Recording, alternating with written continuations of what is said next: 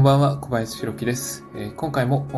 ご視聴いただきありがとうございます。で、えー前回に引き続き最高の思考習慣をテーマにお届けしていきたいと思います。で、前回の第1回目では、まあ、思考が感情、発言、行動、そして結果を変えることも、変える元になるとか、あまず動き出すこと、歩きながら考えるとか、思考をシンプルにするほど行動力が高まるとか、書いたり話したりしながら思考を整理する。で、最後に時間は限られていることを知る。この5つをポイントとしてお伝えしていきました。で、あの思考が感情発言行動を生み出す元になっているってことを考えますと、いかに思考が大切なのかっていうのが見えてくるかと思います。で、普段何気なくやっている思考なんですけど、これを変えるだけでも結構あの効果あるのかなっていうふうに感じてます。まあ、何事に対しても疑問を持つか、何をやるにしても目的とか理由付けをやってみるといいのではないかなというふうに感じます。まあ、これをやるだけで、まあ、本来自分がやろうと思っていることに対して、まあ、コミットできるというか、一貫性を持って、えーやっていけるのかなというふうにも思います。で、あの、時間とかエネルギー、お金などの、まあ、手持ちのこう資源というかリソースってあると思うんですけど、まあ、これを有効に活用できることで、えーまあ、得られるリターンっていうのも大きくなっていくわけなんですね。そう。まあ、こんな感じで、なんか偉そうなことを僕言ってますけど、おやっぱりいつも目的とか、まあ、理由付けっていうのをやっていくことで、まあ、目の前に集中することが、まあ、大事であり、僕自身今、現状を見てみてますと、まあ、それが必要なのかなというふうに思ってます。で、普段一人でやっぱり活動してますと、やっぱりどこかに甘えっていうのが出てくるわけなんですね。まあ、疲れたらすぐ横になるとか、まあ、好きなものをバクバク食べたりとか、やるべき仕事を先延ばししてしまったりとか、まあ、こんな感じで無意識のうちに、うん、やっぱり甘えが出ているのかなというふうに感じます。まあ、そう考えてみますと、やっぱりコーチコンサルをつけたりとか、うん、することで、まあ、フィードバックであったりとか、監視の状態をを作り出す必要はあるのかなというふうにも感じます。まあ、それはまあ、そうですよね。ご自身の成長にもとってもそうですし、やっぱり、その人と協力しながら生きていくっていうことを実感する上でも大事なのかなと思います。そう。うん、まあ目標を達成するためには、まあ自分だけの力じゃなくて他人の力を借りるってことが一つポイントになってきます。うん、大切な仲間と約束したりとか、大切な人に約束して、えー、まあやると決めたことを期限内に終わらせるように、えーちゃんと、あの、仕向けていくことですね。そう。まあそうすることで、うん、やっぱり何をやるにしても原点は人なんだなというのを分かってくるかなというふうに、えー自分に言い聞かせています。そう。まあ、他の人の働きのおかげで今の自分はこうやって生きていけるんだっていうのも感じられますね。そう。うん。自分を含めて誰かのために、えー行動して価値を生み出していこうと、そういうふうに感じます。まあ、そう考えてみますと、いつも人を意識し、そしてお互いに支えながら、かっこ強み、得意をいかあの、有効にえー提供していきながら、そうやって生きることで充実した人生を送れるのかなというふうにも思います。で、まあ、これを僕が今名付けたんですけど、人思考。そう。人思考をいつも心がけることで、まあ、あの、やっぱできることとか、これやろうということが、まあ、増えていきと思いますね。そう。うん。っていう感じなんですけど、で、えーここまでがちょっとした前置きになります。長くなってすみません。で、えここからが今回のテーマなんですけど、最高の思考習慣パート2になります。で、えーちょっと前回もご紹介させていただいたんですけど、おまあ、高橋歩さんの書かれた本で、まあ、高橋さんご自身はサンクチュアリー出版をはじめ、まあ、海外で出版社やレストラン、そして学校などを設立されている、もう本当にエネギリッシュな方なんですね。で、高橋さんの口から出てくるメッセージというか発せられる言葉っていうのはやっぱり一つ一つがものすごくパワーがあるなっていうふうに感じてます。うん。まあ実際に高橋さんがあの、あの伝えられているメッセージをまあ見聞きして、まあ思ったことを感じたことをまたありますので、まあこれをちょっとお伝えしていきたいなと思います。で、お伝えするポイントとしてましては、まずは、あ自信を持って自分の世界をどこまでも深めていこうっていうのがありますね。やっぱり、あなただけの人生があって、まあ、そこには物語っていうものがあります。そう。他の人は、にはないあなただけの、まあ、語れるものってあると思うんですね。まあ、それをちゃんと伝えることによって、あなたのファンとかっていうのが増えていくのかなっていうふうに思います。誰にも真似できないあなただけの人生。これを追求していくことで、より人生が濃いものになっていく。まあ、それが幸せにつながるというふうに感じてまして、えー、まあ、この言葉を一つ選びました。で二つ目が、えー、何かを選ぶことは何かを捨てることということですね。まあ、例えば時間であったりとか、持ち物であったりとか、食べ物であったりとか、習慣ですよね。何、何でも何でも手に入れようと思っても、どれもが中途半端になるかなというふうに思いまして、やっぱり特にそうなんですけど、時間というのが限られていますので、やっぱりこう、限られた時間の中で何を選んで何を捨てるのかというところはものすごい重要だなと思います。そう、例えば、そうですよね。えっ、ー、と、健康を気にして、あの、睡眠時間を8時間取るとなれば、まあ、それ以外の、例えばスマホをいじる時間とか、まあ、テレビを見る時間とか、えー、そうですね、ネットで動画を見る時間っていうのは、ちょっと減らして、えー、やっぱり自分が本当に大切にしようと思っていることに時間を多く費やす必要はあると思います。で、持ち物に関しましては、あ例えば、いらない本があれば、まあ、それを捨てるとか、まあ、あの、家具とかでもそうですよね。本当に使っていないものを、ただ、あ家に置いておくだけですと、やっぱり新しいものを、新しい、例えばテレビでも買ったりとか、えー、本棚を買ったりとか、まあ、そういったものを手に入れるときに、やっぱり、そのスペースを、あの、必要とするものなので、やっぱり、どんどん部屋が埋まっていって、それがストレスになったりするわけなんですね。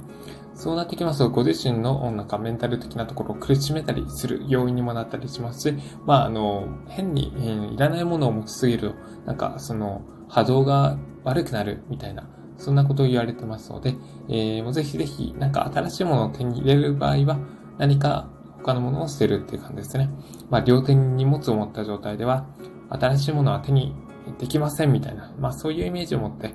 できるだけ 持ち物に関しましても、まあ、取捨選択っていうのをやってもらいたいところでございます。で、あとは食べ物ですよね。あの、健康にいい食べ物を口にするならば、あの、これまで口にしてきた、あの、栄養価の低い食べ物を手放すってとこは、えー、大事かなと思います。まあ、例えば、まあ、水をこれから1日2リットル飲むとした場合、まあ、コカ・コーラとか、あの、甘ったるい、えー、カフェオレとか、まあ、そういったものをガブガブ飲んでいたのであれば、それをまあ、いきなり全部やめるっていうのは難しいと思うので、例えば、1日、えー、コーヒー、甘い砂糖が入ったコーヒーを1日1リットル飲んでいたとしたら、例えばそれを 500ml に減らすとか、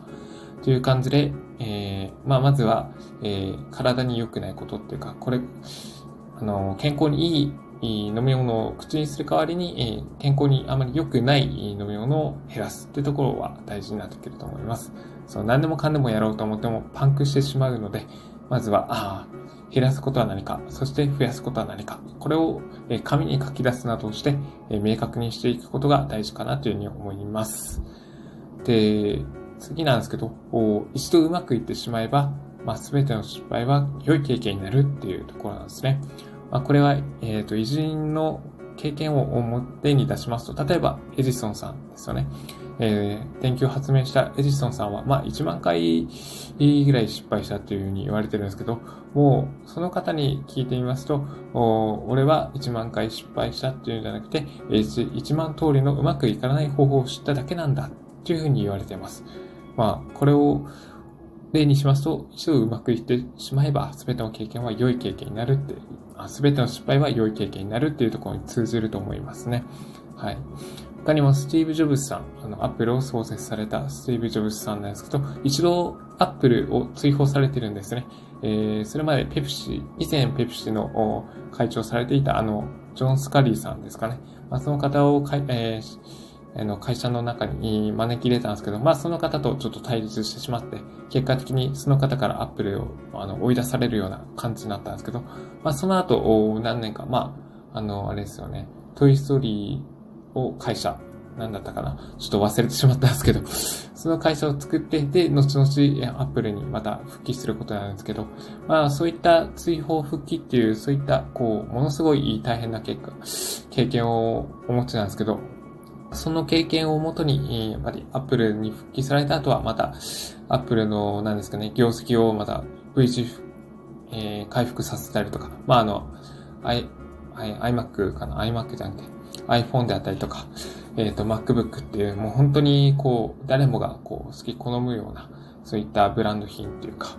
えー、もうえ、アップルの象徴する商品を作り上げられたっていうところにつなが、つなげられてますよね。まあ、失敗をうまく成功へ、えー、こう、つなげられているという意味ではものすごいことだなって思います。で、僕自身の経験をちょっと話させてもらうんですけど、えっ、ー、と、自衛隊に3年3ヶ月いたんですね。まあ、その間はものすごい環境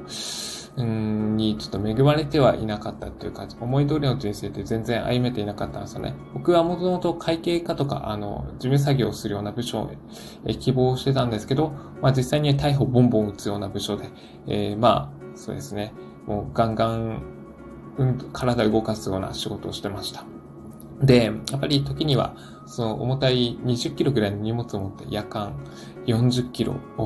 ぐらいの距離をこう歩いたりして、まあ、疲労困憊になって、それからまた戦闘を組んで、まあ、戦争ごっこみたいなことをするんですけど、まあ、そんな感じで結構酷使されてました。まあ、人間関係においても、やっぱり、僕自身は一人で活動するのがやっぱり好きで、だったんですけど、やっぱり、こう、その自衛隊にいた時っていうのは、みんなで、こう、大人数で仕事したりとか、まあ仕事終わった後も、まあ寮があるんですけど、寮で、まあ団体生活なんですよね。まあそういうのがものすごいストレスで。あの、これは一見すると、こう、良くない経験だったなっていうふうには思うんですけど、まあ、そこでやっぱり結構お金を貯められたりとか、まあ、気象表彰の資格を持って、あのー、結果的に、こう、自衛隊を辞めるきっかけを得られる ことになったんですけど、まあ、そこで、まで努力してきたことでは、やっぱり独立、独立した後の、やっぱり糧になってますしそういった経験ってはものすごく大事だったなというふうには思っています。あとは、まあ、企業塾に、入ってたんですけど、起業する1年半前ぐらいかな。まあ、その時に、えー、結果的にちょっと貯金を全部使い果たして借金生活に陥ることになったっていう、そういった経験もあります。まあ、298万円ぐらいを半年間ぐらいに、まあ、使い込んでしまって、結果的に成果はゼロだったっていう、ちょっと虚しい経験だったんですが、まあ、それをあって、結果的にこう、予定より8年前倒して、えー、起業することになって、まあ、それが、結果的にこう、うまくいったんですね。本来求めていた自由な生活、働く場所とか時間とかも自由ですし、えー、まあお金に今は苦なく過ごせているっていうか、まあ本来自分がやろうとしていた、まあ情報発信で、えー、稼ぐ仕組みを作るっていうところに今は、あの、至っているので、まだすごい、これもいい経験だったなっていうふうには思っています。あとはまあ高校時代とか大学時代の時に、まあ対人恐怖症とか、あの、うつ病をちょっと経験したんですけど、あ、これ高校時代か。高校時代に経験したんですけど、まあ、そうすることで、えー、まあ、自己啓発書を読んだりとか、その、何ですかね、えー、それを克服するために、ちょっとあの、即調トレーニングとかもやったりしたんですけど、まあ、そういうのが、こう、人を理解したりとか、自分の 脳を活性化する、まあ、良いきっかけになったので、それは人生を充実化させるためには、すごく役立ってる経験だなというふうに思います。なので、まあ、一度、うまくいってしまえば、それまでの失敗っていうのは全て良い経験になるのだなというふうには感じております。そう。あとは、まあ、言葉の解釈を変えるってところでしょうか。これ最後ですね。まあ、失敗を経験に変えるとか、えー、頑固っていうのをこだわりと解釈してみるとか、まあ、緊張するっていうのをワクワクするっていうところですね。そう、言葉っていうのは、まあ、常識で、まあ、失敗は失敗、良くないことだっていうふうに言われてるかもしれないですけど、まあ、それっていうのはあくまで一つのものの見方であるのであって、あなた自身が自由にあの、言葉の解釈って変えていいんだなというふうには思います。そう。そうすることで結果的に、ご自身の生き方っていうのをより充実化できれば、まあ、それに越したことはないと思うんですよね。まあ、なんで、えー、人って生きているのかって言いますと、やっぱり幸せを感じるために、まあ、幸福を得るために生きているっていうところに行き着くのかなというふうに感じます。その幸福であったりとか幸せを得るためには、自分、こう、もの、あの自分の身の回りで起こる日々の出来事は良いように解釈していいと思うんですね。まあ、その解釈の一つとして、まあ、言葉の解釈を変えるってところにあると思うんですけど、この言葉を変えることが人生を変えるってことですね。まあ、言葉によって思考が生まれ、まあ、思考によって感情であったりとか発言とか行動につながる、つながると思うんですけど、その、えー、思考の元になる言葉っていうのをいかに良いものに変えられるのか、まあ解釈できるのかってとこを日々心がけていくことはものすごい重要なことだなというふうに思います。なので、まあ、言葉を解釈を、まあ、変えることが人生をより良いものにする、良いきっかけになると思います。っていう感じですかね。えっ、と、一応、今回のお伝えしたいことは以上になります。まあ、ポイントをおさらいしますと、ご自信を持って自分の世界をどこまでも深めていこうというのが一つ目。で、二つ目が、えー、一度うまくいってしまえば、すべての、あの、失敗は良い経験になる。ってところと、何かを選ぶことは何かを捨てることということと、最後は言葉の解釈を変える。以上4点でございました。まあ、ちょっと長くなりましたけど、今回は以上となります。また、明日も同様に最高の思考習慣パート3、今回、明日が最終回ですね、をお届けしていきますので、ぜひ良ければお話をお聞きいただけますと、すごく嬉しく思います。では今回はこんなところでおしまいにします。ここまでご清聴いただき、ありがとうございました。